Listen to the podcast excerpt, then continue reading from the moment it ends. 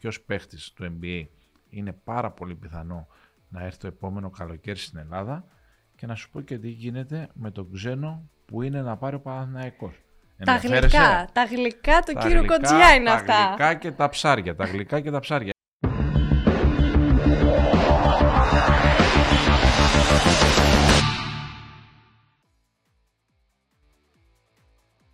Γεια σας παιδιά, ένα ακόμη πάρε βάλε με την Άντια Βελέτζα εδώ να κυριαρχεί. Τον Τόλι Κοντζιά Να μην κυριαρχεί. να κυριαρχεί. Τι Και εγώ έγινε, ακολουθώ. χαμογελαστή σε βλέπω. όλα καλά σου πάνε. Όλα τέλεια μου πάνε. ε, από το πρωί σου πάνε όλα τέλεια. Θα γίνουν όμως καλύτερα. Έτσι, πάντα να ελπίζουμε και πάντα υπάρχουν τα χειρότερα. Αυτό πρέπει να ξέρουμε. Εμείς είμαστε εδώ για το μπάσκετ, ε, είμαστε εδώ για την ε, πορτοκαλί μπάλα. Η πορτοκαλί μπάλα αυτή την ε, εβδομάδα Νάντια μου πιστάει και πιστάει πάρα πολύ. Έχουμε διαβολοδομάδα, έχουμε έναν χαμό, ξεκινάει και το Champions League, έχουμε και Eurocup, έχουμε και Α1, έχουμε και Α2, έχουμε και Α3.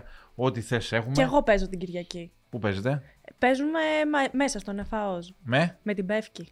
πέφτει ε. Είναι καλό, να, καλό να σου ευελπιστούμε να κάνουμε. Μια χαρά, μια χαρά. Στο εύχομαι, στο εύχομαι και ε, πάμε να δούμε τι έγινε στην Ευρωλίγκα. Και πάμε δεν να πάμε. δούμε, γιατί έχουμε πολλά να πούμε.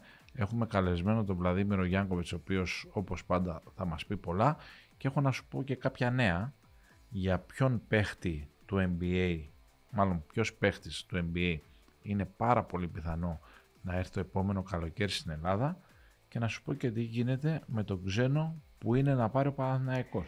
Τα Ενδιαφέρεσαι; γλυκά, τα γλυκά του Τα κύριου γλυκά, Κοντζιά είναι τα αυτά. γλυκά και τα ψάρια. Τα γλυκά και τα ψάρια. Έχουμε να πούμε πάρα πολλά. Είχαμε εντάχει να τα πούμε. Βαλένθια Φενέρ 77. 74, Ολυμπιακός την πάτησε από την Μπαρσελώνα 68-77, Μονακό Virtus Μπολόνια, πολλά με λίγα παράξενο αποτέλεσμα υπό την έννοια ότι άντε κέρδισε Virtus Μπολόνια αλλά κέρδισε όχι με 24 πόντους με λίγο, κάτι οι δεν πάει απουσίες. καλά. Ναι. Μονακό, Ναι. εντάξει. Ναι, κάτι δεν πάει καλά όμως το 24. Είναι περίεργο. Ζαλγκύρης, Ερυθρός Αστέρας 79-74. Ο Μαξβίτης εκεί ε, στραγγίζει το πράγμα και βγαίνει ε, ουσία, χωρίς ε, πολύ μεγάλο μπάτζετ, αλλά έχει βρει τον τρόπο. Κέρδισε και ο Παναθηναϊκός ε, την Bayern με 78-71, πρώτη νίκη του Παναθηναϊκού στην ε, Ευρωλίγα έπαιξε όσο έπρεπε για να κερδίσει μια Bayern ε, στιφή, μια Bayern ε, η οποία δεν είχε γλυκάδα, αλλά καλύτερα για τον Παναθηναϊκό που δεν είχε γλυκάδα, ο Παναθηναϊκός α, δεν είχε σλούκα, αλλά πήρε το παιχνίδι. Άλμπα Μπασκόνια 86-91, το πάλεψαν οι πιτσιρικάδες της Άλμπα, αλλά η Μπασκόνια μεγαλύτερη εμπειρία τα κατάφερε. Βιλερμπάν Παρτίζαν πολλά με λίγα, η Βιλερμπάν θυμίζει τον περαμαϊκό της Ευρωλίγκας μαζί με την Άλμπα μοιάζουν πιο αδύναμες αλλά αυτό θα το δούμε στο τέλος και Εφές Μαύρα Χάλια Ρεάλ όχι Μαύρα Χάλια Τρομερή. 80-103 άνετη νίκη για την Ρεάλ η Ρεάλ είναι η καλύτερη ομάδα της Ευρωλίγκας αλλά στο τέλος ξύζουν το γαμπρό αυτό το κρατάμε γιατί όλοι μου λένε ταξιτζίδες, οποροπόλες, σούπερ μάρκετ και οι πάντες Επιστημονικά. ναι, ναι. Πώς, πώς, να, πώς να το χάσει φέτος η Real και φέτος μάλλον η Real, αλλά δεν πάει έτσι το πράγμα. Είναι Όντως, μεγάλη σεζόν. Ναι. Έχει ψωμάκι ακόμη. Συμφωνώ ότι είναι μία από τις πιο Η δυνατές καλύτερη, είναι, η ομάδες. καλύτερη, παιδί μου, η καλύτερη, αλλά δεν ξέρεις πώς μπορεί να εξελιχθεί μια χρονιά. Δηλαδή, πέρσι η Real ήταν για έξω. Έριξε εκεί το Έξω με χαστούκι, τη- ναι, ναι, έγινε ναι, φασαρία ναι. με την Παρτίζαν, έμεινε μέσα. Και κέρδισε το Ολυμπιακό, κοιμήθηκε ο Θεός στο Πριν τέλος. τρία δευτερόλεπτα. Ναι, κοιμήθηκε ο Θεός στο τέλος και κέρδισε η Real. Δεν ξέρεις πώς μπορεί να εξελιχθεί το πράγμα. Μπασκετικά Γιούρι. είναι η καλύτερη, μοιάζει καλύτερη. Χτύπα ξύλο. Κάποιος να σου χτυπήσει μετά τη λήξη της προθεσμίας των μεταγραφών. Κάποιος Ταβάρες. Όχι κάποιος ο Ταβάρε είναι παιχτάρα. Λέω κάποιος σαν τον Ταβάρε είναι ένας κομβικός παίχτη. Παθαίνει ζημιά. Πας βήμα-βήμα. Μπασχετικά είναι η καλύτερη ομάδα γιατί έχει και τον κορμό και έχει βάλει και τον καμπάτσο. Αλλά κρατάμε. Μακάμπι Μιλάνο. Εντάξει, αναβλήθηκε οπότε. Ε, 31 δεν- Οκτωβρίου θα το δούμε αυτό το ναι, μάτς. δεν παίχτηκε το παιχνίδι. Αυτή ήταν η σύνοψη της ε, ιστορίας ε, της Ευρωλίγκας. Και πού πάμε τώρα; Πάμε να συναντήσουμε τον ε, Βλαδίμιο Γιάνκοβιτς να μας τα πει όλα, να μας τα πει με τον τρόπο α, που ξέρει και ε, θα τον έχουμε σε δύο κομμάτια τον Βλαδίμιο. Ξέρεις γιατί; Γιατί; Να το κάνουμε να αλλάξουμε λίγο τις εκπομπές, Ναι. να τον αφήσουμε να πάρει και μια ανάσα για να μας αναλύσει και την επόμενη αγωνιστική που είναι η διαβολοβδομάδα. Τις Α, επόμενες όλα θα μας τα αγωνιστικές. πει. Οπότε θα τον πάμε βήμα-βήμα. Πάμε να πούμε το πρώτο κομμάτι. Νάντια, πάμε να συναντήσουμε ένα σπουδαίο μπασκεμπολίστα, που παράλληλα ίσως, αλλά δεν πρέπει να το βάλω το ίσως, όχι επειδή είμαστε φίλοι με τον Βλαδίμηρο Γιάνκοβιτς, αλλά είναι ο μεγαλύτερος ε, γνώστης μπάσκετ ε, από τους μπασκεμπολίστες. Γεια σου, γεια σου Τόλη, καλησπέρα Νάντια, καλά είστε; Καλά Βλάδα μου το ίσως το έβγαλα, δεν το κρατάω το ίσως. Εντάξει, υπερβολές νομίζω, υπερβολές. όχι, όχι, όχι, ξέρω, ξέρω. Για, για να λέω κάτι το ξέρω, όπως ο Βασίλης Πανούλης είναι ένας άνθρωπος ο οποίος βλέπει τα πάντα, δηλαδή βλέπει από περαμαϊκό μέχρι δεν ξέρω εγώ τι, εντάξει, NBA και λοιπά, αυτά είναι εύκολα, G League και τα πάντα.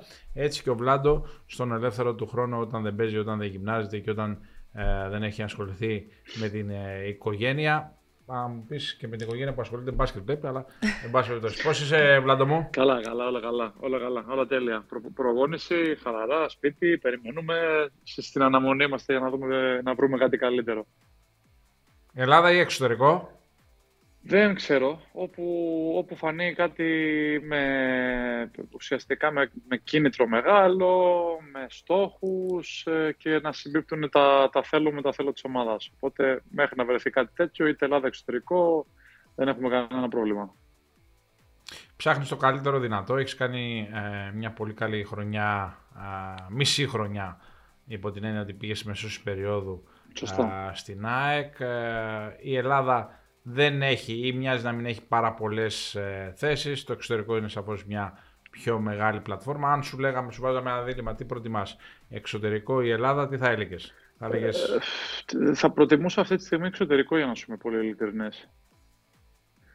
Γιατί είμαι καλά, νιώθω καλά, παίζω καλά. Ε, το εξωτερικό πάντα είναι μια καλύτερη λύση για, για να δουλέψει ένας μπασκεμπολίστας. Γιατί στην Ελλάδα το έχουμε ειδικά για τον Έλληνα, ε, τον έχουμε πολύ υποδιέστερο του ξένου σε σχεδόν όλες τις ομάδες και δυστυχώς αυτό δεν, δεν βλέπω να φτιάχνει γιατί έχω ε, τυχαίνει και παίζω, η καριέρα μου ουσιαστικά έχει περάσει από χίλια κύματα, όχι μόνο η δικιά μου αλλά όλων των παιδιών που είναι στην ηλικία μου γιατί περάσαμε την κρίση του 9, ε, όλα τα, τις κρίσεις που έχει πέσει στην Α1 ε, μαζί, και μαζί με COVID, μαζί με χίλια δυο, οπότε καταλαβαίνουμε και είμαστε εις γνώση μας, ξέρουμε ότι ένα, ένα καλύτερο περιβάλλον είναι πάντα στο εξωτερικό.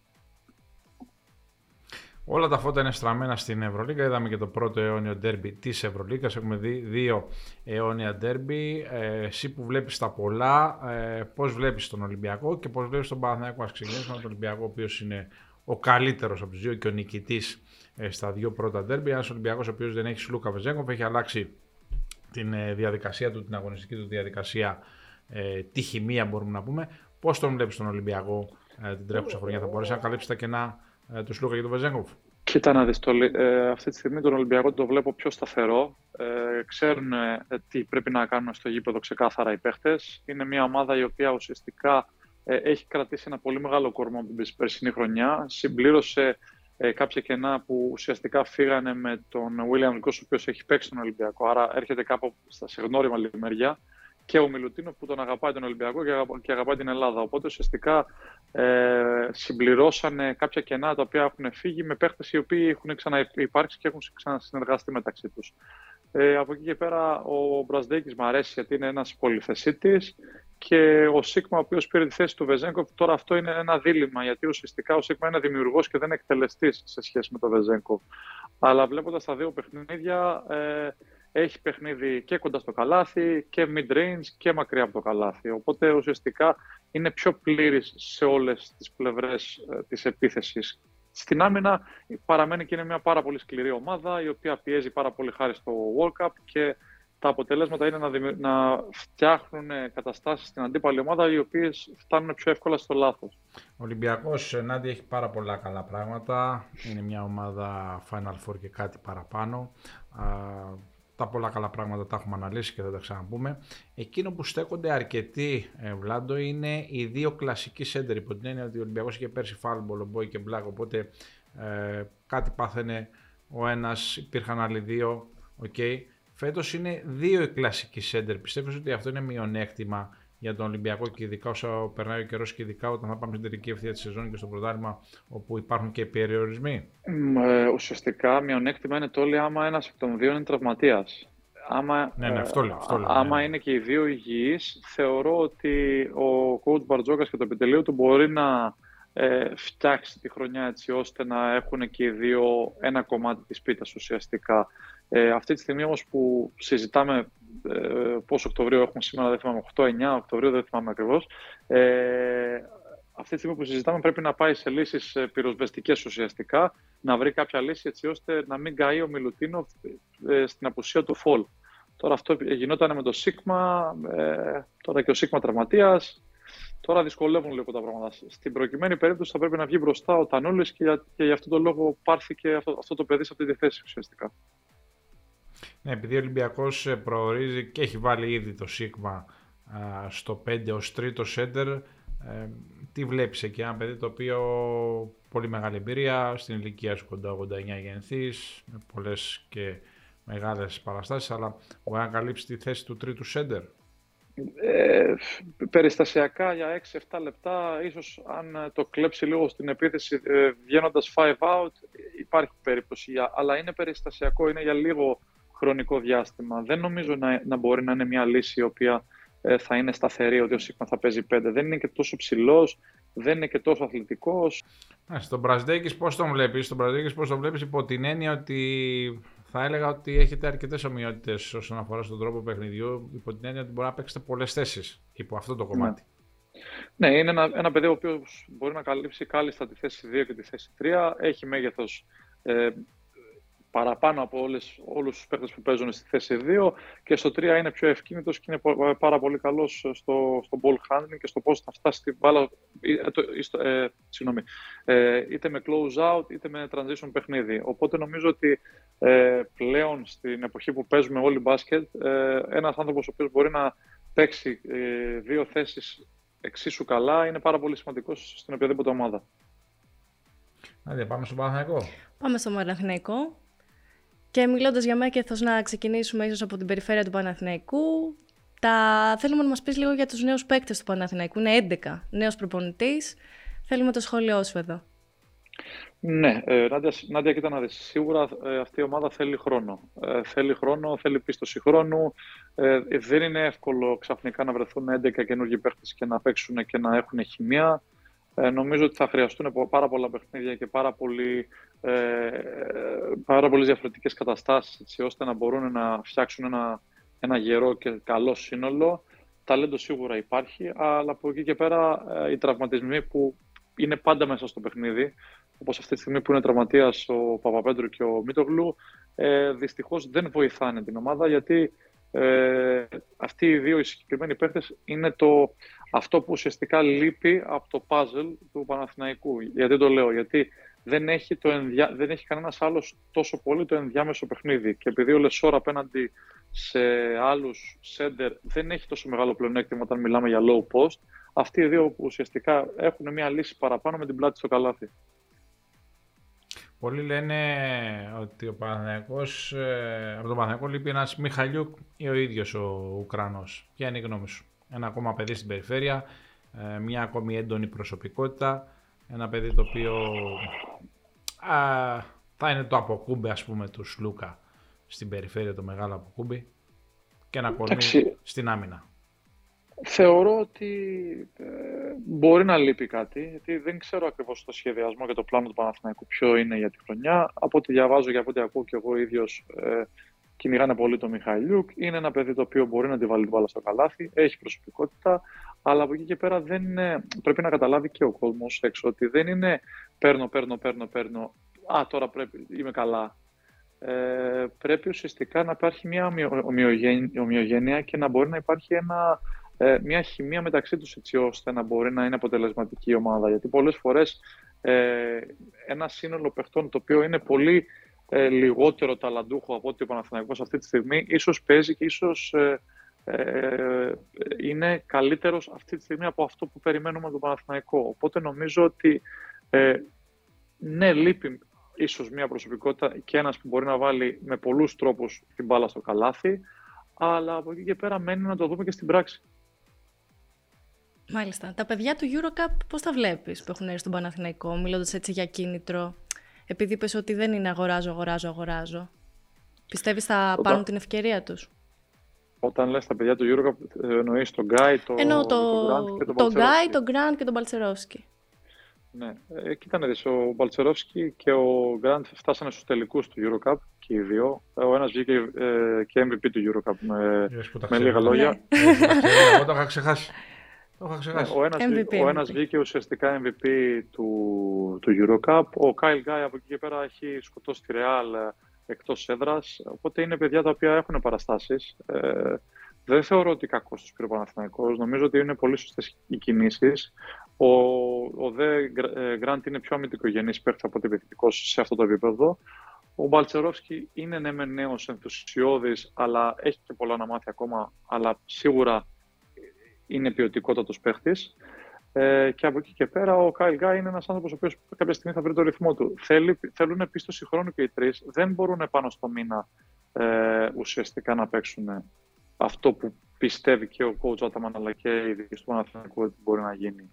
Νομίζω ότι και ξεκινώντας τη χρονιά με δύο στραβοπατήματα, γιατί ουσιαστικά ε, δεν, δεν, ε, δεν καταλήγω το ότι είναι στραβοπάτημα να χάσεις το, το Super Cup. Είναι στραβοπάτημα να το χάσεις με τόσο μεγάλη διαφορά. Και από εκεί και πέρα έβγαλε μια ανέμενα αντίδραση στο, στο δεύτερο παιχνίδι, αλλά το αποτέλεσμα είναι πάλι να χάσει σε ένα rotation πολύ, από ένα rotation πολύ πιο μικρότερο από ότι το του Παναθηναϊκού. Οπότε νομίζω ότι είναι θέμα καθαρά ότι θέλει λίγο χρόνο παραπάνω. Μάλιστα. Είπα φαβορή Ευρωλίγκα, Φενέρ και Ολυμπιακό. Τι λες εσύ Βλαντό. Φαβορή Ευρωλίγκα. Πολύ νωρίς, πολύ νωρίς πήρα ρίσκο. Ε, πήρα ρίσκο. Ε, ενώ πήρα ρίσκο που να το λέω τόσο νωρίς δεν έχουμε δει ακόμα. Α, έχουμε δει λίγα πράγματα. Κουφ... Νομίζω ότι σε κουφάνω. Πα, πα, δηλαδή με όλα αυτά θα σε κουφάνω κιόλας. Ε, ε, τι, τη Μονακό, εντάξει, αν μου πεις τη Μονακό, τι λογικό όχι, είναι. Όχι, όχι, όχι. Χρήζω φαβορή τη Ρεάλ και τον Ερυθρό Αστέρα. Και τον Ερυθρό Αστέρα. Ναι. Με Ντούσκο Ιβάνοβιτς; Με Ντούσκο Ιβάνοβιτς, ναι. Το, το, τους χρήζω τα φαβορή της φετινής Ευρωλίγκας και νομίζω ότι ε, θα, θα, τολμήσω να πω ότι πιστεύω ότι θα τελειώσουν στην πρώτη τετράδα. Έκπληξη, μεγάλη Πρόβλεψης. έκπληξη. Πολύ καλοί παίχτες, ο Ερυθρός Αστέρας, καινούργια ομάδα ε, επίσης. Ε, ο Νέιπιερ. Φαίνεται, φαίνεται ότι υπάρχει τώρα, δεν ξέρω αν έχει να κάνει λόγω του ότι είναι όλοι μαζί από την αρχή της προετοιμασίας και ε, έχουν προπονηθεί πολύ μαζί, φυσικά με το coach που του αρέσει η προπόνηση και νομίζω ότι σε αυτό το στάδιο είναι η πιο φορμαρισμένη ομάδα παρόλο που μόλις ξεκινήσαμε, γιατί τους είδα και με την, και με την Τσεντεβίτα ε, χθες, ότι ήταν χθες προχθές, δεν θυμάμαι ακριβώς τώρα, και τις μέρες. Διαφορά, ναι, ναι. ναι, τους είδα και με την Τσεντεβίτα, τους, τυχαίνει και τους είδα και το πρώτο παιχνίδι που παίζανε εντός έδρας με την Ασβέλ. Ε, κρίνω ότι ο Ερυθρός Αστέρας είναι πολύ γεμάτος, είναι πολύ γεμάτος και νομίζω ότι λόγω της τρομερής έντασης που θα κάνουν προπόνηση και που έχουν 17 παίχτες ουσιαστικά, ότι και να κάνουν κάποιοι παίχτες κοιλιά κατά τη, κατά τη διάρκεια της χρονιάς, θα εμφανιστούν άλλοι που θα είναι φορμαρισμένοι. Οπότε το σύνολο αυτής της ομάδας θεωρώ, ειδικά με τον Ναπιέρ, τον Σάντος, Τεόντοσιτς, Νέντοβιτς και δεν συμμαζεύεται, ε, είναι πάρα πολύ ικανό να κάνει ζημιές παντού. Την Παρτίζαν δεν τη βλέπεις; Αυτή τη στιγμή όχι, δεν μου αρέσει καθόλου. Έτυχε ναι, και την ε, είδα. Υπό, υπό την έννοια στο λέω ότι θα είναι διαφορετική συνέχεια γιατί θα πάρει Χετζαουτά που λέω εγώ πικερολά. δηλαδή θα πάρει Λεζόρ, θα πάρει και έναν ακόμα παίχτη λογικά. Οπότε θα είναι κάτι διαφορετικό. Δεν τον φοβάμαι το coach καθόλου, αλλά βλέποντας ε, το παιχνίδι με τη Μακάβη που χάσανε όχι εύκολα, πάρα πολύ εύκολα, ε, δεν είδα κάποιο ε, σημείο αναφοράς στο παιχνίδι τους, είτε επιθετικά είτε αμυντικά. Τους είδα και soft στην άμυνα, επιθετικά τους είδα ότι εκτός του Αβράμοβιτς που είναι ο μόνος που έχει αυτή τη στιγμή ρυθμό στην Παρτιζάν, ε, είναι πολύ λίγοι οι υπόλοιποι, ε, αλλά νομίζω ότι αυτά όλα θα, θα τα ζυγοσταθμίσει ο coach Βράντοβιτς με προ, προστίκες, με εσωτερικές προστίκες ε, και δεν συμμαζεύεται. Νομίζω ότι αυτός είναι ένας άνθρωπος που, ο οποίος θα παρουσιάσει κάτι καλό. Και ειδικά εντός έδρας η Παρτιζάν είναι πολύ, πολύ δύσκολη ομάδα. Σου είπα ότι ξέρει τα πάντα ή σχεδόν τα πάντα. Τα έχει δει όλα.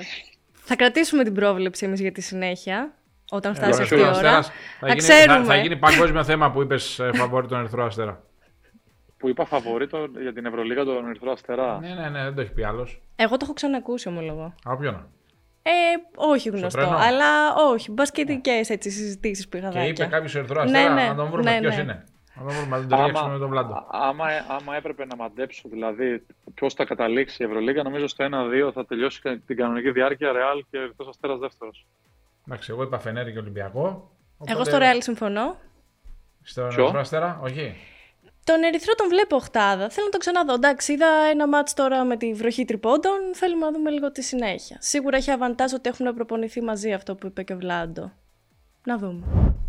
Βλάντο, να τα πούμε και στη συνέχεια με την ανάλυση της διαβολοβδομάδας. Νάντια, έχεις πολύ ψωμί. Για πες μας, τι μάτς έχεις εδώ τώρα; Λοιπόν, Ρε, πολύ μικρά γράμματα έχετε. Δεν βλέπω.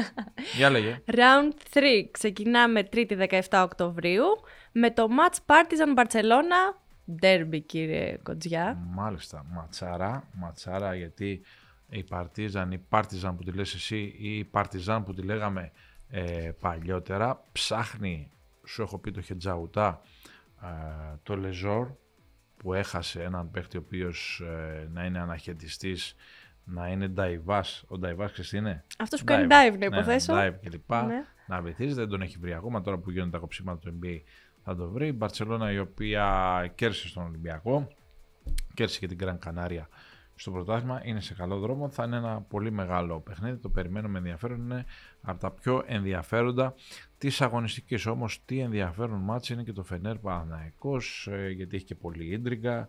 Οι Τούδης με Παναθηναϊκό πλακώνονται, τσακώνονται. Οι Τούδης Χωρίς Ντόρσεϊ. χωρίς δόση που τραυματίστηκε. Παπαγιάννης εναντίον Παναθηναϊκού. Ε, Εδώ σε θέλω καρδιά μου. ναι.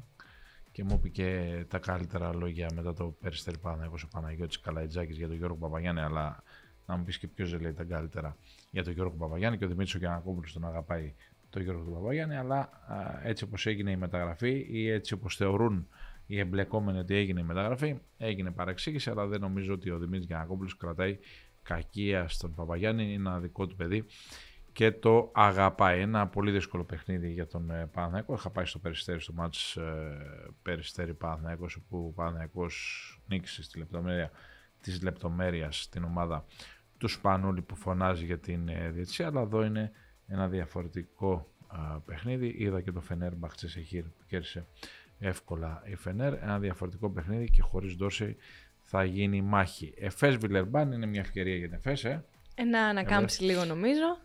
Σιγά σιγά. Εντάξει, Ναι. βέβαια η ψυχολογία στον μπάσκετ είναι μεγάλο πράγμα. Και δεν ξέρεις πόσο έχει ταρακουνηθεί η ΕΦΕΣ σε αυτό το κομμάτι τώρα. Ναι, έχασε δύο μάτς 20, δηλαδή έχασε 91-74 αν θυμάμαι καλά από την Παρσελώνα, έχασε πολλά 23 πόντους από την ε, Real, δεν έχει ξεκινήσει καλά, καινούριο προπονητής, δεν υπάρχει μίσης της οποίας είναι στο NBA και στην Οκλαχώμα, θέλει το χρόνο της και αυτή η ομάδα για να μπορέσει να πατήσει. Αίσθησή μου είναι, αν και είναι νωρίς, ότι δεν μπορεί να πατήσει στα μεγαλεία του α, παρελθόντος, αλλά να κάτσουμε να το δούμε. Βιλερμπάν είπαμε περαμαϊκός, οπότε να δούμε τι μπορεί να κάνει. Αν και κάνει κάτι εκπλήξη η Βιλερμπάν, να δούμε πού θα κάνει αυτή την έκπληξη. Μπασκόνια, Μπάγκεν και αυτό είναι ένα πολύ Derby. ενδιαφέρον ε, παιχνίδι. Να δούμε τον Νίκο τον Ρογκαβούπουλο να πάρει λίγο παραπάνω χρόνο συμμετοχής να δείξει το ταλέντο του. Είναι ντέρμπι όπως το λες, είναι πολύ κοντά α, οι ομάδες. Η Μπασκόνια η οποία ε, δεν έχει τα μεγαλεία του παρελθόντος αλλά είναι εκεί στη διαδικασία της οκτάδας όπως και η Bayern με το Λάσο Ρεάλ Ζαργκύρης είπαμε για τη Ρεάλ είπαμε ε, τόσα πράγματα δεν χρειάζεται να πούμε παραπάνω είπαμε και για τη Σκληρή Ζαλγκύρης. όμως η Ζάλγκυρης. Η Ζαλγκύρης ναι σκληρή αλλά δεν ξέρω αν φτάνουν τα Και δεν όπλα είναι και της. εντός. Εντάξει, Ναι, μετράει, έχει για, να, έδρα. για να βάλει 85 και πάνω για να κερδίσει στην ε, Μαδρίτη πρέπει πιστεύω να βάλει 85 και πάνω που δεν είναι εύκολο απέναντι στην Ρεάλ. Και Αρμάνι Ολυμπιακός, ε, προβλήματα η Αρμάνι, προβλήματα και ο Ολυμπιακός. Περιμένω, περιμένω γιατί ο Ολυμπιακός αν δεν τον δούμε ε, πλήρη, σχεδόν πλήρη δεν μπορούμε να μορφώσουμε άποψη. Έχει αλλάξει καθεστώς αγωνιστικό υπό την έννοια δεν υπάρχει Σλούκας Βεζέγκοφ, έχουν μπει άλλα παιδιά μέσα, αλλά αυτά τα άλλα παιδιά δεν τα έχουμε δει όλα μαζί. Μπήκε και ο Μπρασδίκης που είναι της τελευταίας ε, στιγμής και πρέπει να τους δεις όλους μαζί ή σχεδόν όλους μαζί για να μορφώσεις άποψη. Θέλει και ο Ολυμπιακός στον χρόνο του παρότι είναι ομάδα με καινούριο, με παλιό προπονητή με τον Μπαρτζούκα να είναι χρόνια και βάσεις από την προηγούμενη κατάσταση. Εντάξει, οπότε... και η συγκομιδή πόντων είναι μικρότερη μέχρι στιγμή. Εντάξει, βέβαια το δείγμα είναι μικρό ακόμη σε σχέση με πέρσι. Αλλά είδομεν. Νομίζω ότι έχει να κάνει και με τις απουσίες για τον Ολυμπιακό συγκεκριμένα. Ε, βέβαια, βέβαια. Οι απουσίες είναι πάρα πολύ σημαντικές γιατί ο Ολυμπιακός έχει και ένα πρόβλημα εκτός των άλλων. Το έχουμε πει πολλές φορές εδώ από την εκπομπή. Μάλλον αρκετές φορές το έχω πει και, στο, και στα άλλα μέσα που δουλεύω ότι αν λείψει ένας ψηλός υπάρχει πρόβλημα. Γιατί σούπερ η διάδα φαλ Μιλουτίνοφ, αλλά αν λείψει ο ένας έχεις το Μιλουτίνοφ ή το φαλ και μετά και το, το Σίκμα. Ναι. Σίκμα τώρα λείπει. Ναι, τώρα επανέρχεται ο Σίκμα, οπότε κάπως καλύτερη θα είναι η κατάσταση, αλλά εκεί θες τρεις ψηλούς και θες και τρία combo guard. Αν λείψει ο Williams Goss ή ο Walkup, υπάρχει πρόβλημα γιατί έχεις τον έναν από τους δύο και τον Λούντζη που είναι βοηθητικός. Ναι. Υπάρχει είναι, ένα είναι, μικρό είναι κενό. δύσκολη αυτή η κατάσταση. Θα δούμε, θα γίνει και η τέτοια έχει. Η τέτοια. Η, τέτοια. η Αρμάνη έχει τα προβλήματά της, έχει τραυματίες με τον Μπάρον προβλήματα, με τον Λό, με τον ε, Χολ. Να δούμε. Τετάρτη, τι έχουμε; Τετάρτη τι έχουμε ή θα μας πείτε πρώτα κάτι κύριε Τόλη. Τι να σου πω. Μήπως έχει έρθει η ώρα να μας πείτε αυτό που μας είπατε από Α, NBA. ναι, που κάτσε θα να κλείσουμε έρθει. την Τετάρτη. Κάτσε να κλείσουμε την Τετάρτη. Αδειμονούμε εμείς ναι, εδώ. ναι. Κάτσε να κλείσουμε την Τετάρτη. Είναι Ερθρός Αστέρας Με τη Μονακό. Θα επανέλθει η Μονακό άραγε; Περιμένουμε να δούμε κέρση για το γαλλικό πρωτάθλημα, αλλά είναι ερωτηματικό. Υπάρχει ε, η διαδικασία με τον Walker να τον δούμε. Ο Lloyd είναι έξω. Ο Ερθρός Αστέρας έχει κάνει υλικό που θέλει και μπορεί να πάει ε, μπροστά. Ένα παιχνίδι που ξεκινάει με την Ερθρό Αστέρα ως φαβορή. Virtus ε, Alba. Ε, η Virtus που πέτυχε μεγάλη νίκη στην ε, Μονακό. Η Alba η οποία είμαι, είναι από τις ε, κακές ποιοτικά ομάδες της ε, Ευρωλίγκας. Υπάρχει ξεκάθαρο φαβορή Virtus και Βαλένθια Μακάμπι. Αυτό είναι ένα ε, πολύ αμφίροπο παιχνίδι. Η Βαλένθια η οποία Σκληρή. ναι, σκληρή, έχει προβλήματα με τραυματίες, είναι στην αγορά για να πάρει ένα παίχτη και η Μακάμπι η οποία βέβαια έχει σημαντικότερα προβλήματα που έχουν να κάνουν με τον πόλεμο. Τι θέλω να σου πω, για πες μου; Ε, ήχος αγωνίας παρακαλώ. Ήχος αγωνίας, ήχος αγωνίας. Και θέλω να σου πω για τον ε, παίχτη του NBA που είναι πιθανό να έρθει στην Ελλάδα το καλοκαίρι που μας έρχεται και αυτός είναι ο Θανάσης Αντοκούμπο. Ο Θανάσης Αντοκούμπο υπέγραψε μονοετές σε συμβόλαιο με τους ε, Bucks και το καλοκαίρι που μας ε, πέρασε τώρα, ποιο καλοκαίρι που μας πέρασε, καλοκαίρι είναι ακόμα, δηλαδή με κοντομάνικα. Άλλες φορές φοράγαμε τρία μπουφάν, σαν τους Ιωνικούς. Ε, το καλοκαίρι που μας πέρασε και ο Ολυμπιακός και ο Παναθηναϊκός ε, του χτύπησαν την πόρτα, αλλά δεν, δεν ήρθε. Νομίζω ότι τουλάχιστον, ε, μάλλον θα μείνει και τη φετινή χρονιά στο NBA στους Bucks και νομίζω το επόμενο καλοκαίρι υπάρχει μεγάλη πιθανότητα να το δούμε να επιστρέφει. Θετικό υπάρχει, αυτό. Υπάρχει και ζήτηση, υπάρχει και ζήτηση από Ολυμπιακό και Παναθηναϊκό για Έλληνες παίχτες. Νομίζω ο Θανάσης ε, και φέτος ίσως αν ήταν καλύτερα τα πράγματα, αν ήταν καλύτερες οι προτάσεις, δεν ξέρω τι ακριβώς, ίσως να επέστρεφε, αλλά είναι για μια ακόμη χρονιά στους Bucks και βλέπουμε το καλοκαίρι που μας έρχεται, είναι πιθανόν που λύγει το συμβολαιό του το μονοετές να επιστρέψει στην Ελλάδα ή γενικότερα στην Ευρώπη θα σου έλεγα, ανάλογα και ποιος θα κάνει καλύτερη ε, πρόταση για το παίχτη του Παναθηναϊκού που ρωτάνε πάρα πολλοί φίλοι. Η εκπομπή γράφεται μεσημέρι Δευτέρας για να μην υπάρχει εξέλιξη επειδή ε, δεν, δεν θα τη δουν Δευτέρα οι φίλοι ότι θέλει το Μιχαλιούκ ο Παναθηναϊκός, οκ αυτό το ξέρουμε και λοιπά, ο Μιχαλιούκ είναι στους Celtics και λοιπά. Όμως, Ο Παναθηναϊκός ε, θέλει να παίχτη να είναι πολύ καλός επιθετικός, δηλαδή Ναι. να παίρνει ευθύνες, να είναι ένα παιδί στα 26-27, έναν σαν τον Κορκμάζ, έναν σαν τον Οσμάν, έναν σαν τον Μιχαλιούκ, έναν σαν τον Φοντέκιο. Αλλά μέχρι στιγμής, δηλαδή μέχρι την ώρα που γράφουμε την εκπομπή, δεν έχει κοπεί κάποιος τέτοιος παίχτης. Θα μου κάνει μεγάλη έκπληξη αν ο Παναθηναϊκός δεν πάρει παίχτη. Δηλαδή πιστεύω μέχρι 25 Οκτωβρίου 24 που ξεκινάει το NBA θα έχει γίνει κάτι. Αλλά πρέπει να έχει μείνει ένας παίχτης. Μέχρι τώρα οι παίχτες που έχουν κοπεί δεν λένε τίποτα. δεν είναι σε αυτό το προφίλ, επιμένει σε αυτό το προφίλ ο Ναι, Παναθηναϊκός. δηλαδή ένας πολύ καλός παίκτη που κόπηκε είναι ο Τζέρεμι Λάμπ. Ένα παιδί το οποίο είναι χρόνια στο NBA, αλλά δεν έπαιξε καθόλου την ε, περσινή χρονιά. Δεν μπορεί να πάρει ο Παναθηναϊκός παίχτη που δεν έπαιξε την ε, περσινή χρονιά. Καταλαβες; Ο Παναθηναϊκός θέλει ένα Αντιλαμβάνομαι. παίχτη να τον πάρει σήμερα και να παίξει προχθές. πιο έτοιμο και από τους έτοιμους. Και παιχταρά. Έχει ένα α, τσουβάλι λεφτά, κοντά στα 2 εκατομμύρια ευρώ. Οπότε να δούμε ποιος θα είναι ο τυχερός που θα τα πάρει αυτά τα, Να μην παίζω τριάρι. τα λεφτά. ναι, έπρεπε να παίζεις διάρκεια τριάρι. Αυτά με τους παίχτες. Πάμε να δούμε και το πρόγραμμα της ε, Πέμπτης. Φενέρ ε, Βιλερμπάν, Ολυμπιακός Παρτίζαν. ε, Εδώ.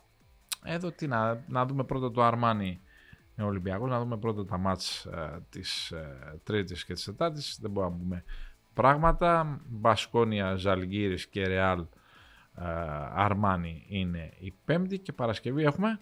Μονακό με Άλμπα Μπερλίν. Έχουμε την Εφές με τη Βαλένθια. Ο Παναθηναϊκός θα βρεθεί με τη Μακάμπη στο Άκα. Ε, Μπαρτσελώνα με την Bayern και η Virtus Bologna με τον Ερυθρό Αστέρα.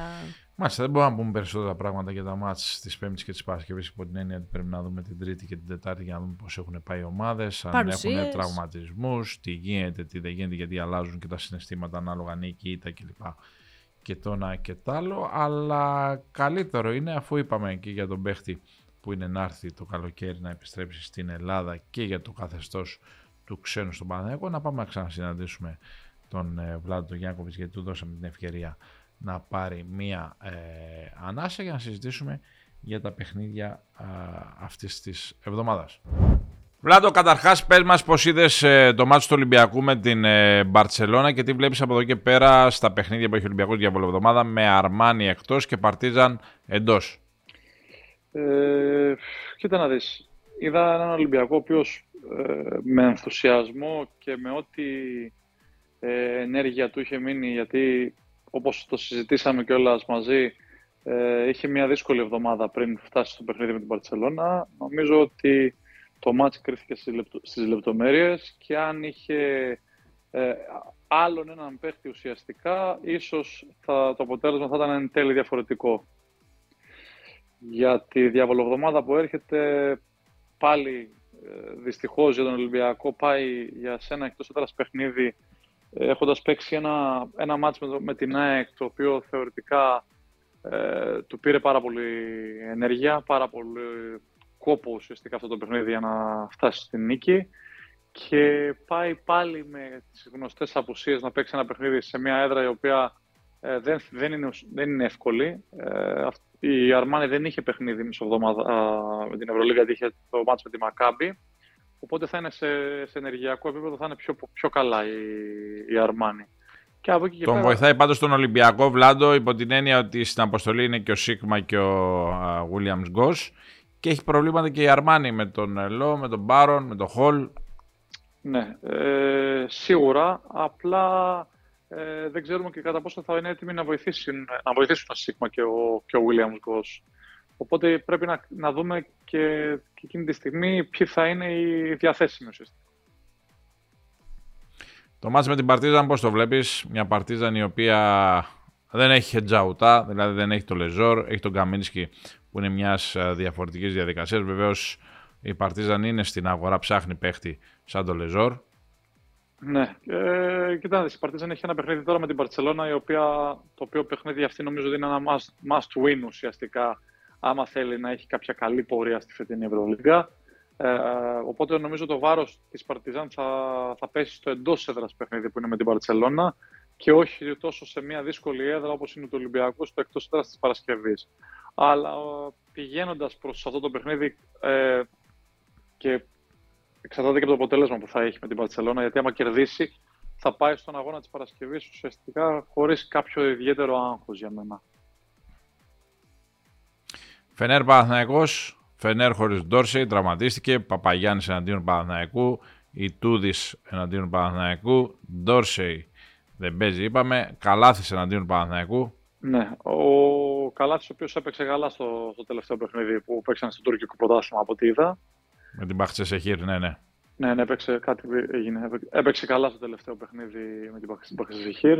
Ε, φαίνεται ότι θα, θα, θα αναγκαστεί να μπει στο, στο βασικό rotation του, του coach Τούδη στα, στα επόμενα παιχνίδια λόγω της αποσίας και του Ντόρση.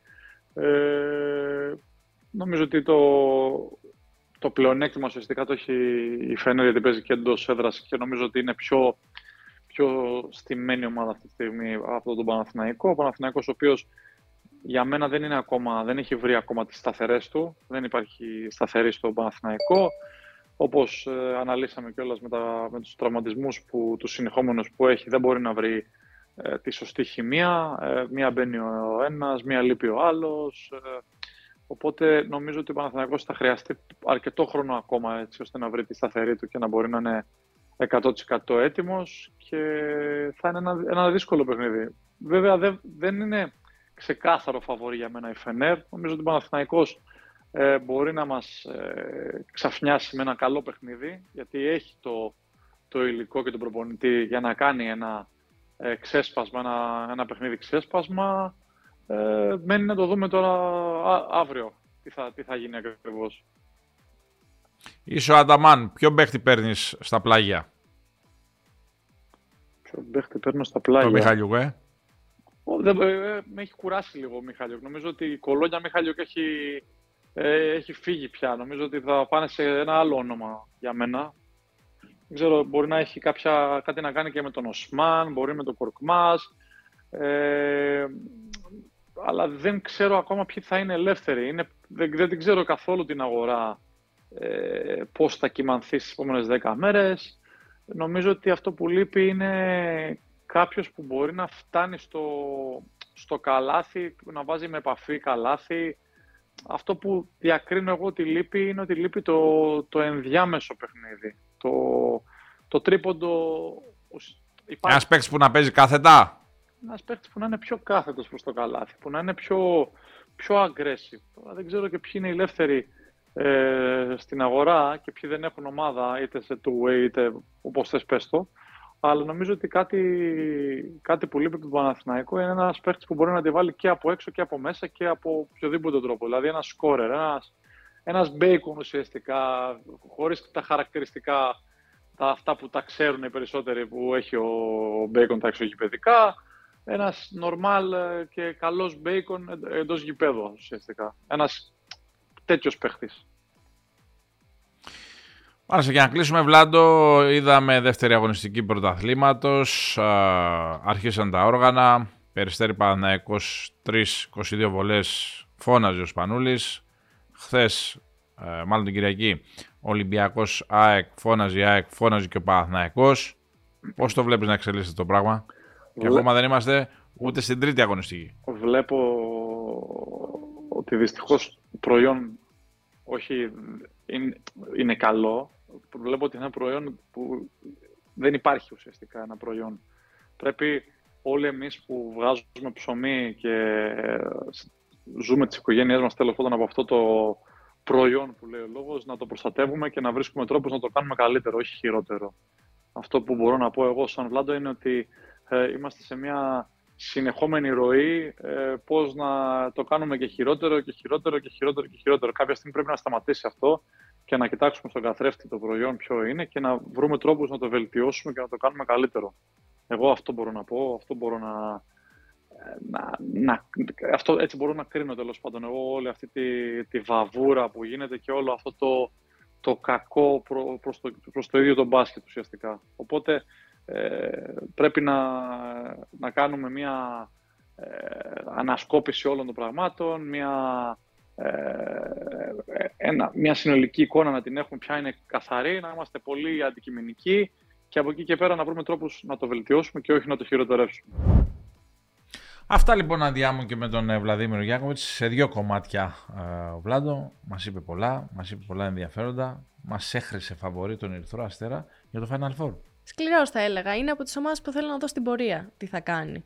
Για να αποκτήσω λίγο περισσότερο άποψη, θα έλεγα. Έχει πάρει πολλούς παίκτε, θέλει το α, χρόνο του ο Ερυθρός Αστέρας. Είναι πάντως μια πρόταση πολύ ενδιαφέρουσα από τον ε, Βλάντο. Έπαιξε ο μπαμπάς του εκεί, ο συγχωρεμένος ο Μπούμπαν είχε παίξει στον Ερυθρό Αστέρα. Μια α, καινούργια κατάσταση φέτος, έχει αλλάξει πολλά πράγματα ε, στο ρόστερ. Θα ήθελα να δω κάτι τέτοιο. Με πολύ κόσμο, μια ομάδα, ε. Ναι, γιατί όχι. Ομάδα του λαού. ομάδα του λαού, ναι, όχι. Ομάδα του λαού είναι η Μακάμπη, αλλά ομάδα του λαού είναι και ο Ερυθρός Αστέρας που με την έννοια ότι έχει πάρα πολύ λαό, πάρα πολύ κόσμο. Τι γίνεται η εκπομπή μας, πώς είναι το όνομά της, θέλω να μου το ξαναπείς, να, να γίνει ε, στον κόσμο, ένα με τον κόσμο και πού μπορούμε να τη δούμε και να την ακούσουμε. Λοιπόν, η εκπομπή μας είναι Πάρε Βάλε Powered by Betson. Θα μας βρείτε στο YouTube, στο κανάλι της KingBet κάθε Τρίτη και στα podcast, το podcast μας θα το βρείτε στο Spotify και στις πλατφόρμες ήχου. Τα ακούει κανείς; Εγώ το ακούω. Έτσι θέλω Ναι. να δω πώς ακούγεται. Πώς ακούγεται; Καλά ακούγεται. Νομίζω ότι κα- καλοί είμαστε, Ο, ο τρογόμαστε. Μάρκος τι λέει; Τα ακούει, τα ακούει. Τα ακούει; Τα ακούει, τα Τα ακούει, τα ακούει. Τέλεια, τέλεια, τέλεια, τέλεια. Πάμε λοιπόν ε, να φύγουμε. Α, μία ακόμη εκπομπή παρεβάλλε Powered by Betson ε, φτάνει στο τέλος της. Σας είπαμε και για τον παίχτη που είναι να έρθει το επόμενο καλοκαίρι να επιστρέψει στην Ελλάδα, που είναι πιθανό να έρθει ε, να επιστρέψει. Σας είπαμε και για το καθεστώς με τον ξένο του Παναθηναϊκού. Σας κάναμε και μια ψηλοανάλυση, ξέρεις, ε, στα γρήγορα των παιχνιδιών που έχουμε και βεβαίως ακούσατε τον Βλαδίμηρο Γιάνκοβιτς να λέει τα πάντα. Να είστε καλά, τα πούμε την άλλη εβδομάδα. Γεια σας. Thank you.